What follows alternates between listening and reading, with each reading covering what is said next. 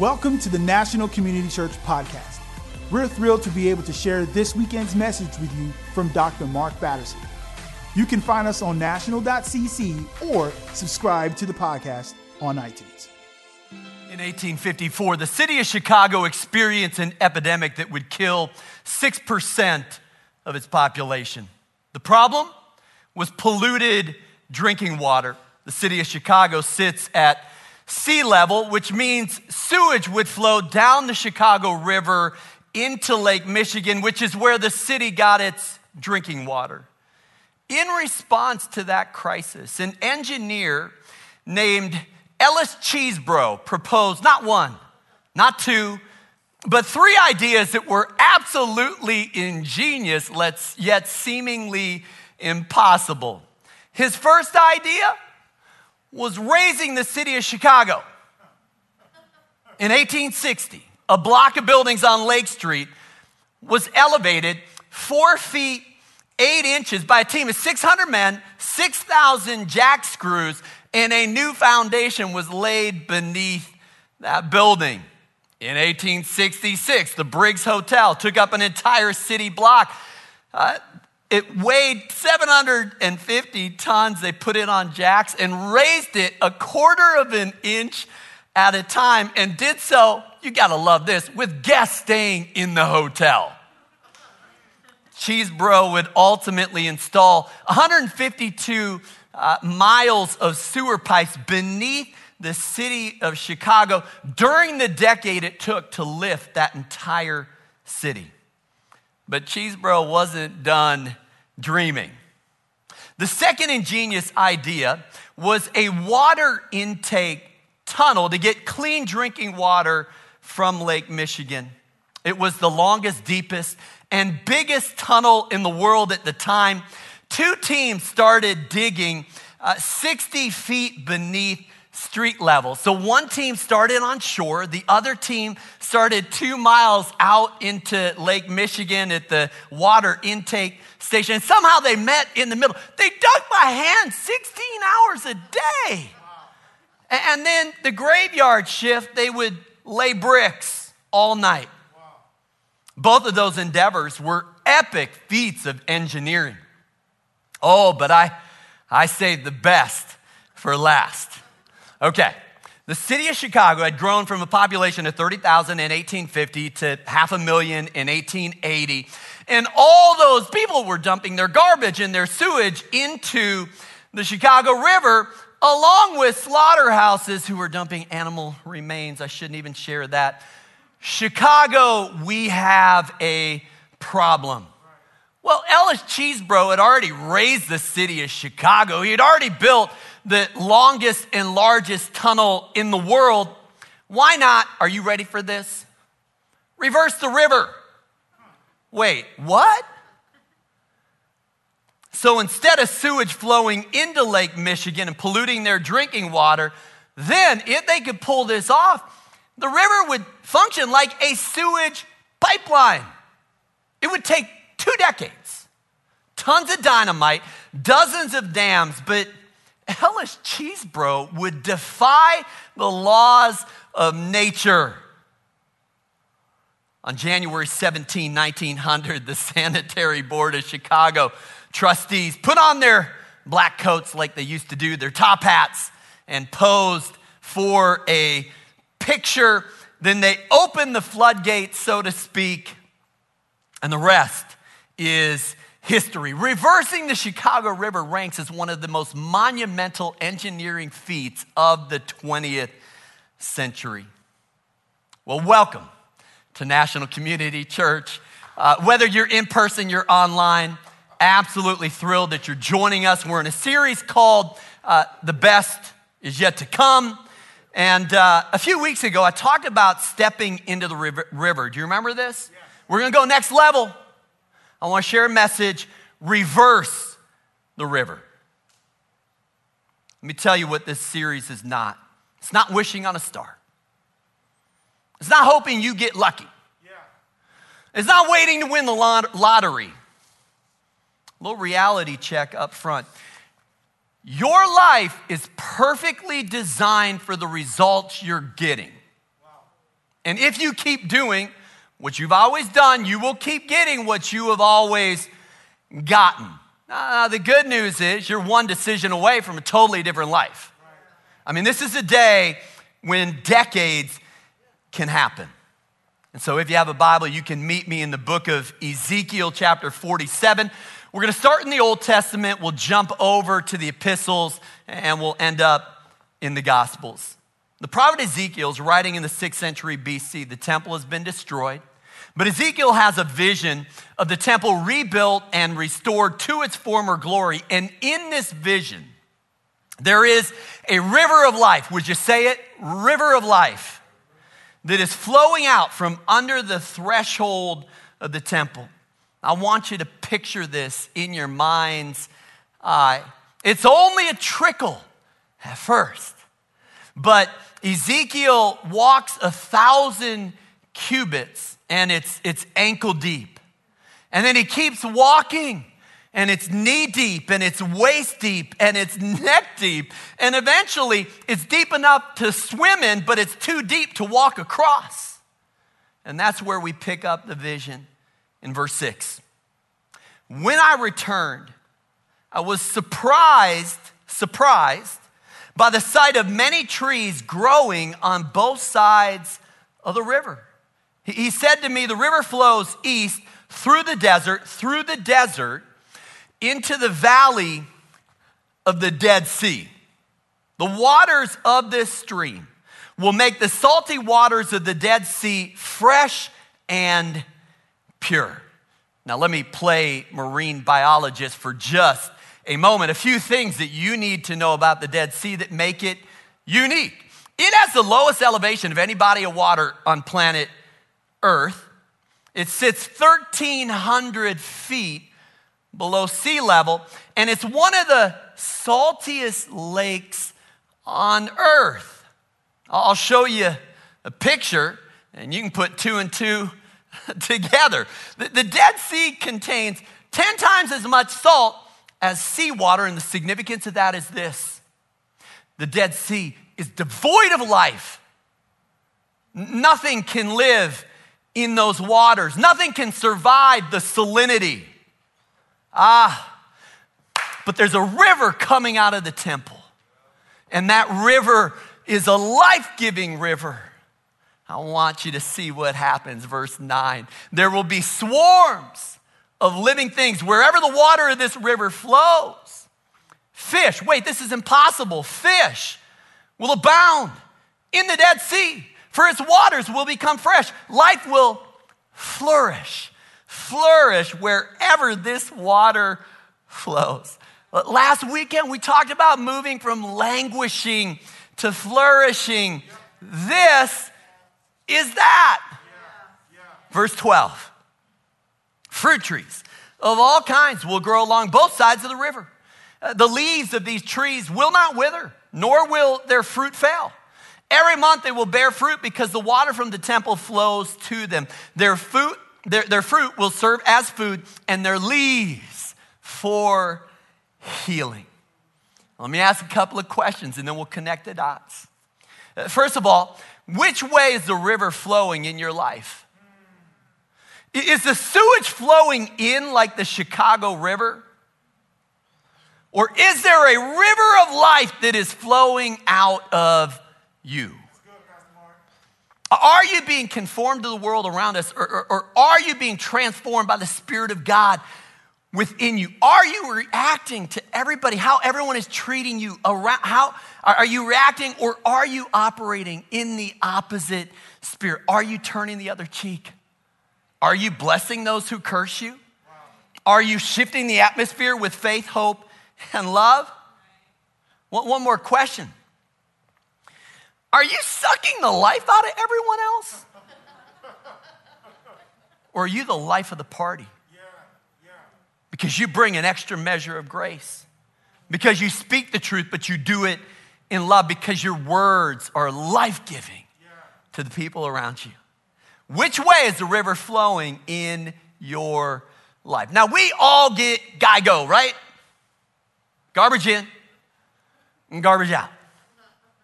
But let's be honest, most of us act like we're the exception to that rule.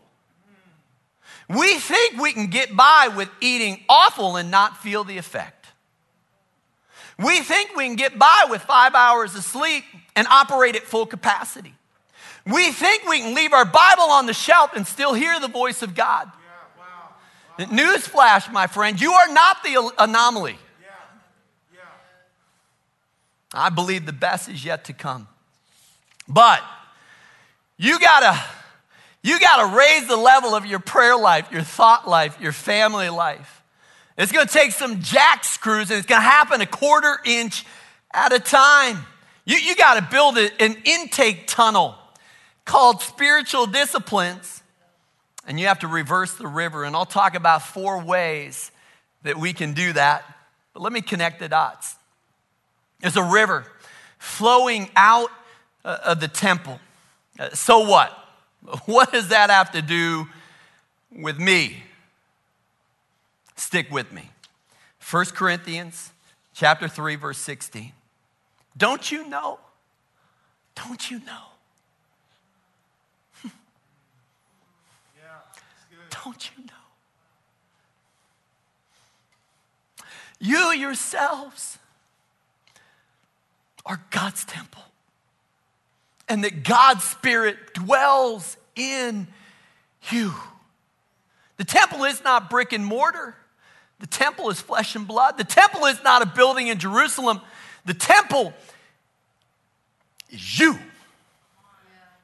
You are not just the image of God. You are a temple of the Holy Spirit. Now, I remember trying to explain this to Parker when he was a little boy, and he asked the obvious question. If the Holy Spirit is inside me, does he get wet when I drink water? uh, now, I'm not pretending to have this all figured out. Christianity is full of mystery, and it starts with the Trinity. One God, three persons. Now, that doesn't add up, but if it did, it, it could be a human construct. See, here's the reality. What we believe is not logical, but it's not illogical either. It's theological, which means we add God to the equation of everything. God doesn't fit within the four dimensions of space-time he created any more than the logical constraints of your left brain. Here's my take. According to quantum mechanics, atoms are ninety-nine point nine nine percent empty space. And that, that's a mystery to me, because it's kind of crazy when you think about the human body. I, I mean, it seems pretty solid. But according to science, you are ninety-nine point nine nine percent empty space. And I would suggest that the Holy Spirit dwells in us at a subatomic level. There are roughly one hundred twenty-five trillion synapses that crisscross the cerebral cortex. Those synaptic gaps measure less than a thousandth of a millimeter, and I think that's where the Holy Spirit dwells. Acts seventeen twenty-eight, in him we live and move and have our being. The Greek word is kineo. It's where we get our word kinetic, as in kinetic energy. Somehow, some way, the Holy Spirit animates us, energizes us, and motivates us at a subatomic, at a synaptic level. In physics, there are four fundamental forces. You've got gravitational, electromagnetic, you've got strong nuclear, weak nuclear, and then there is this mysterious fifth force that physicists can't quite figure out. I think that fifth force has a name, and I think its name is the Holy Spirit. All of that to say this: you are a temple of the Holy Spirit. Let me connect one more dot. John seven thirty-eight. Whoever believes in me, as the scriptures declare, rivers of living waters will flow from within them. What do you think Jesus is thinking about as he says this? Oh, this is a picture of the river coming out of the temple in Ezekiel. Rivers of living waters will flow from within them. Not, not only are you a temple of the Holy Spirit, guess what? There is a river of life flowing out of you. Now, we used to sing a song in Sunday school. If you know it, you can sing it. I've got a river of life flowing out of me. Makes the lame to walk and the blind to see. Opens prison doors, sets a captive free. I've got a river of life flowing out of me. Spring up, oh well, within my soul. Spring up, oh well, and give me, uh, make me whole. Spring up, oh well, and give to me. All right, we'll work on it. If you're languishing, how do you reverse the river? I want to talk about four ways that you can reverse the river, but please hear me. It starts with reverse engineering. I'll give you an example. Um, a few years ago, having coffee with a friend, and, and I tell him that need to drop a few pounds. And I, I'm complaining that it's so hard, so hard.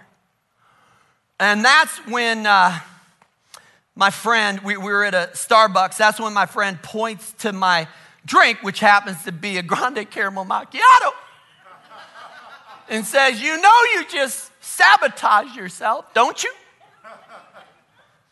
We need friends who say what needs to be said.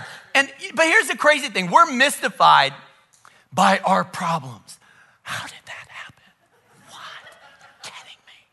Like, and it was my second grande caramel macchiato of the day. Like, we have a, a, such a hard time connecting the dots between cause and effect. So if you're going to reverse the river, you've got to get really good at reverse engineering. And, and one application of this is just hacking other people's habits, by the way. I mean, I, I study people. It's why I read biographies. It's why I, I watch people very closely. I pay attention to the way they talk, the way that they greet people, the way that they go about their daily business. You, you got to reverse engineer uh, these things. Let, let me go one level deeper. This week, there was a story in the Wall Street Journal about the effect Instagram has on teenage girls when it comes to body image.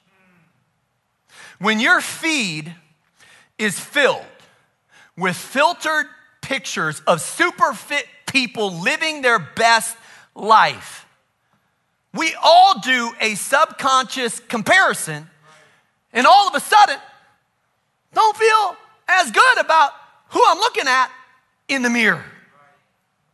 That's true for all of us, but it's almost epidemic among teenage girls. There is so much body shaming, not to mention objectification. In one study, forty percent of teen girls who, who reported feeling unattractive said the feeling originated on Instagram. Every time I feel good about myself, said one teen, I go over to Instagram and it goes away. Simply put, we're sabotaging ourselves with social media. So here's a thought. If an app causes depression or anxiety, delete the app. If you feel like you're a little too obsessed with likes and dislikes, I mean, at least do a social media fast. We spend on average one hundred forty-two minutes on social media. That re- represents fifteen percent of our waking hours. Maybe, just maybe, we should put a limit on our screen time. Now, I know that's easier said th- than done. It almost, like, that almost feels like raising a city, right? Or digging an intake tunnel or reversing a river. Like, I can't not be online. What? I, I never said this was going to be easy. Takes a ton of effort. But at some point, enough is enough. At some point, the pain of staying the same just becomes greater than the pain of change. And so let's talk about four ways to reverse that river. And I'll give you these up front and we'll go fast. Uh, one, confess your sin. Two, take your cues from Scripture. Three, count your blessings. If we have time, we'll talk about that. Four, double down with prayer and fasting. Wow, Pastor Mark, those sound like spiritual disciplines. Yep. The only ceiling on your intimacy with God and impact on the world is daily spiritual disciplines. So why don't we talk about that? Yeah. Amen. One, confess your sin. Now, I, I hate to be the bearer of bad news, but we were born on a battlefield between good and evil, and it was evidenced once again this week as American gymnasts testified on Capitol Hill about the crimes committed by Doctor Larry Nassar. If you're a dad with a daughter, if you're a person with a conscience, it's beyond gut-wrenching. We have societal problems. And they range from racism to sexism to violence. But biblically speaking, those are presenting problems. The root cause is something called sin. We have a sin problem. And until we deal with the root cause, those presenting problems will continue to present themselves. Let, let me reverse engineer racism for a minute. Don't pretend to be an expert, but I'm listening, I'm learning. According to Webster's dictionary, and I know that racism is defined a couple dozen ways these days. But according to Webster's dictionary, racism is thinking of someone as inferior or superior because of the color of their skin. Not, not only is that antithetical to Scripture, it's anti-Christ. I mean, we are different by divine d- design. Our diversity is a reflection of God's creativity. Yeah, it's good. Now, we, we need to stop politicizing and start theologizing. And yes, it's a word. It's treating things in theological terms, and that starts with people. Yes. We have a theology of dignity. Everyone made in the Imago Dei. The image of God in me greets the image of God in you. We have a theology of equality. Everyone. Now let me just say, everyone is in the, I don't even know what that means, but everyone, I'm trying to emphasize it, everyone is invaluable and irreplaceable. Can I get an amen? Amen. And I think that theology of equality is a, an antidote to racism, sexism, and a lot of other isms. And then finally, we have a theology of solidarity. It's all for one and one for all. This is where individualism and collectivism collide. Doctor King said it this way: injustice anywhere is a threat to justice everywhere. Why? Because of this theology of solidarity, and that's why we advocate for the poor, the marginalized, the oppressed. Now, on that note, can I say thanks? Occasionally I have a moment, and listen, Jesus is the shepherd of this church. I'm just an interim pastor. But there are moments when I'm awfully proud of you and your generosity. Um, we have something called the Common Fund, and it was inspired by the example set by the early believers in Acts two. You remember this? Where they sold their possessions and gave to everybody who had need. Do you know that in the last year and a half, you have given nine hundred forty-nine thousand dollars to this common fund, and we have blessed eight thousand three hundred thirteen people. twenty percent are N C Cers, and I love this. eighty percent are not. That sounds to me like a river of life going out from this church.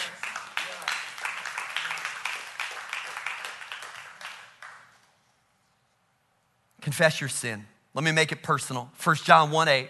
If we claim to be without sin, we deceive ourselves, and the truth is not in us. We are so good at self-deceit, especially when it comes to things like implicit bias or false motivation. And sometimes self-deceit disguises itself as self-righteousness.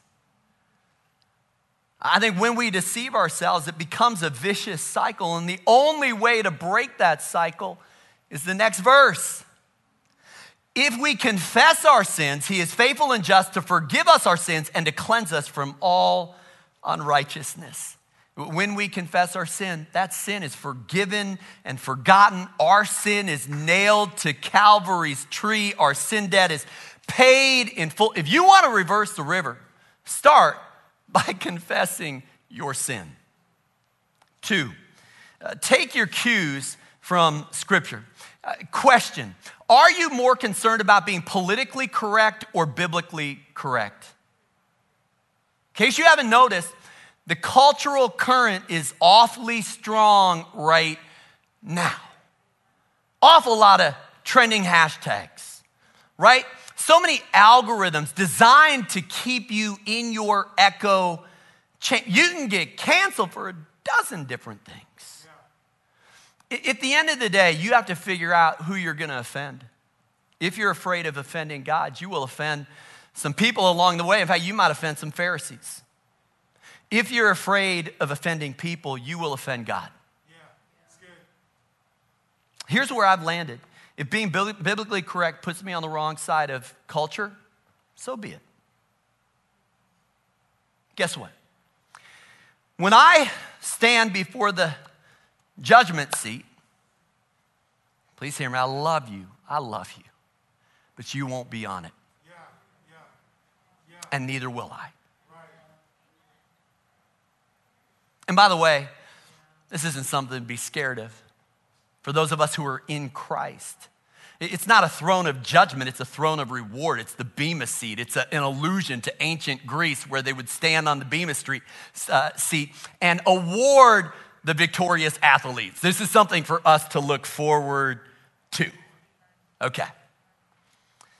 Uh, in theology, there's something called the Wesleyan quadrilateral. Consists of four things that inform our faith. We're going to go to seminary for just a second. Scripture is the final authority when it comes to matters of faith or doctrine. And I try to say this every so often. Please don't take my word for it. Please don't. As soon as I am omniscient, I will let you know, but I would not hold your breath. My word is not the final word, thank God. Tradition is the testimony of history. And this is significant. It's one thing that informs our faith. We don't bow to history, but we don't turn a blind eye either. Now, reason is using your left brain, the, the left brain logic God has given you. But, but I also want to say you got to be aware of logical fallacies and circular reasoning. And then finally, there is experience. But let's be honest, I'm a data point of one, and so are you. Now, one of my prayers that you, is that you would find faith with your fingerprint on it. And I live by a little maxim, let God be as original with others as he was with you. That said, individualism uh, turns into relativism when my truth is my truth and your truth is your truth. What I'm getting at is this. The, the sequence here is pretty significant because there's a lot of people. Start with tradition or start with reason or start with experience. We start with Scripture. Scripture is the filter for tradition and reason and experience, not the other way around. Now, practically speaking, if you want to reverse the river, you need a daily dose of God's word, and there's no better way to do this than a daily Bible reading plan. It will help you swim upstream against the cultural current. So one, confess your sin. Two, take your cues from Scripture. I'll talk about this in Upper Zoom next week, but three, count your, count your blessings. I'll just say this. I, I think one of the best ways, one of the simplest ways to Uh, reverse the ni- river of, of negativity is to count your blessings. And one of the best ways to count your blessings is to keep a gratitude journal. So I'm gonna keep it real, real simple. I- I'm not kidding. If you're looking for something to complain about, you will find it, yes? Right. If you're looking for something to be grateful for, um, you will find it. And a gratitude journal, it will sanctify your reticular activating system. We'll talk more about that uh, in Upper Zoom. Let me talk about number four. Uh, double down with prayer and fasting. In Matthew seventeen, there's a boy possessed by a demon. Do you remember this? And Jesus does an intervention, and, and this is what he says. This kind only comes out with prayer and, and fasting. Sometimes you need to double down on spiritual disciplines. As you know, uh, Laura and I uh, walked through a few things earlier this year. She had a bout with cancer and uh, had surgery in January, went through radiation in February. Uh, she's doing great. But I tell you what, you, you learn a, a lot of hard lessons, kind of two bouts with cancer. And one of them is this, that you have to participate in your healing. And so this week we decided to do a three-day water fast, more for physical reasons than spiritual reasons. I'll go spiritual in a second. And I better give a disclaimer here. I have a doctorate, but not in medicine. Okay, so consult your physician, okay?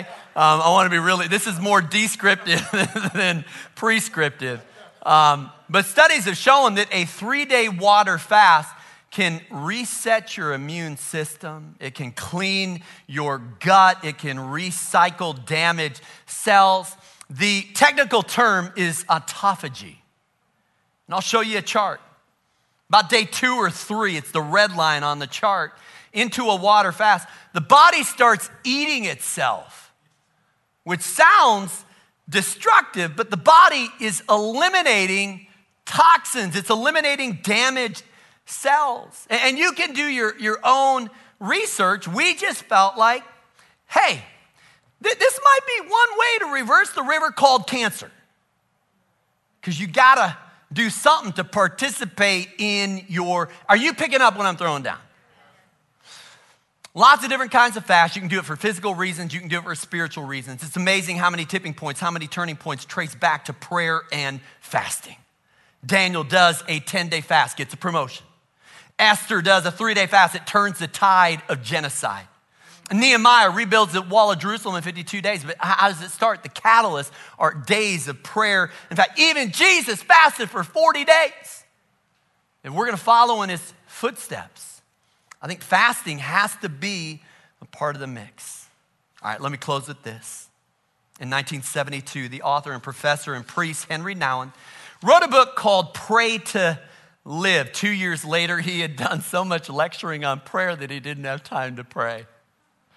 And his friend Thomas Merton did an intervention and told him, you need to take a sabbatical. And so he spent seven months in a Trappist monastery. And here's what he said. I started to see how much I had fallen in love with my own compulsions and illusions, and how much I needed to step back and wonder. Then he asked a question. It's a question I'm going to ask you. Is there a quiet stream underneath the fluctuating affirmations and rejections of your little world? Is there a still point where your life is anchored and from which you can reach out with hope and courage and confidence? I'll tell you this, on Christ the solid rock I stand. All other ground is sinking sand. If you want to reverse the river, it starts with surrendering your life, your time, talent, treasure, your past, your present, your future to the lordship of Jesus Christ. You can make that decision right here, right now. I want to invite our worship team to come. I want to invite you to stand. I want to pray a simple prayer. I'm going to invite you, if you're in the house, to pray it with me. But if you're online and you're somewhere that you can pray this out loud, listen, there, there is life and death in the tongue. So you go ahead and stand. And uh, I want you to pray this prayer with me uh, if you're able to do it. It's a confession of faith. Now, I, I want to say this. This isn't some kind of abracadabra, okay? But Romans ten, nine, and ten says, if we confess with our mouth Jesus is Lord and believe in our heart that God raised him from the dead, we shall be saved. So I, I want to invite you to pray this prayer out loud with me. I'll pray it. I'll let you repeat it. And uh, we'll pray to the Lord together. Lord Jesus, you died on a cross to save me from myself, to save me from my sin. You rose again on the third day. And the same Spirit that raised Christ from the dead dwells in me. I surrender my life to your lordship. God is my Father. Jesus is my Savior. The Holy Spirit is my helper. And heaven is my home. In Jesus' name. We can say it together. Amen and amen.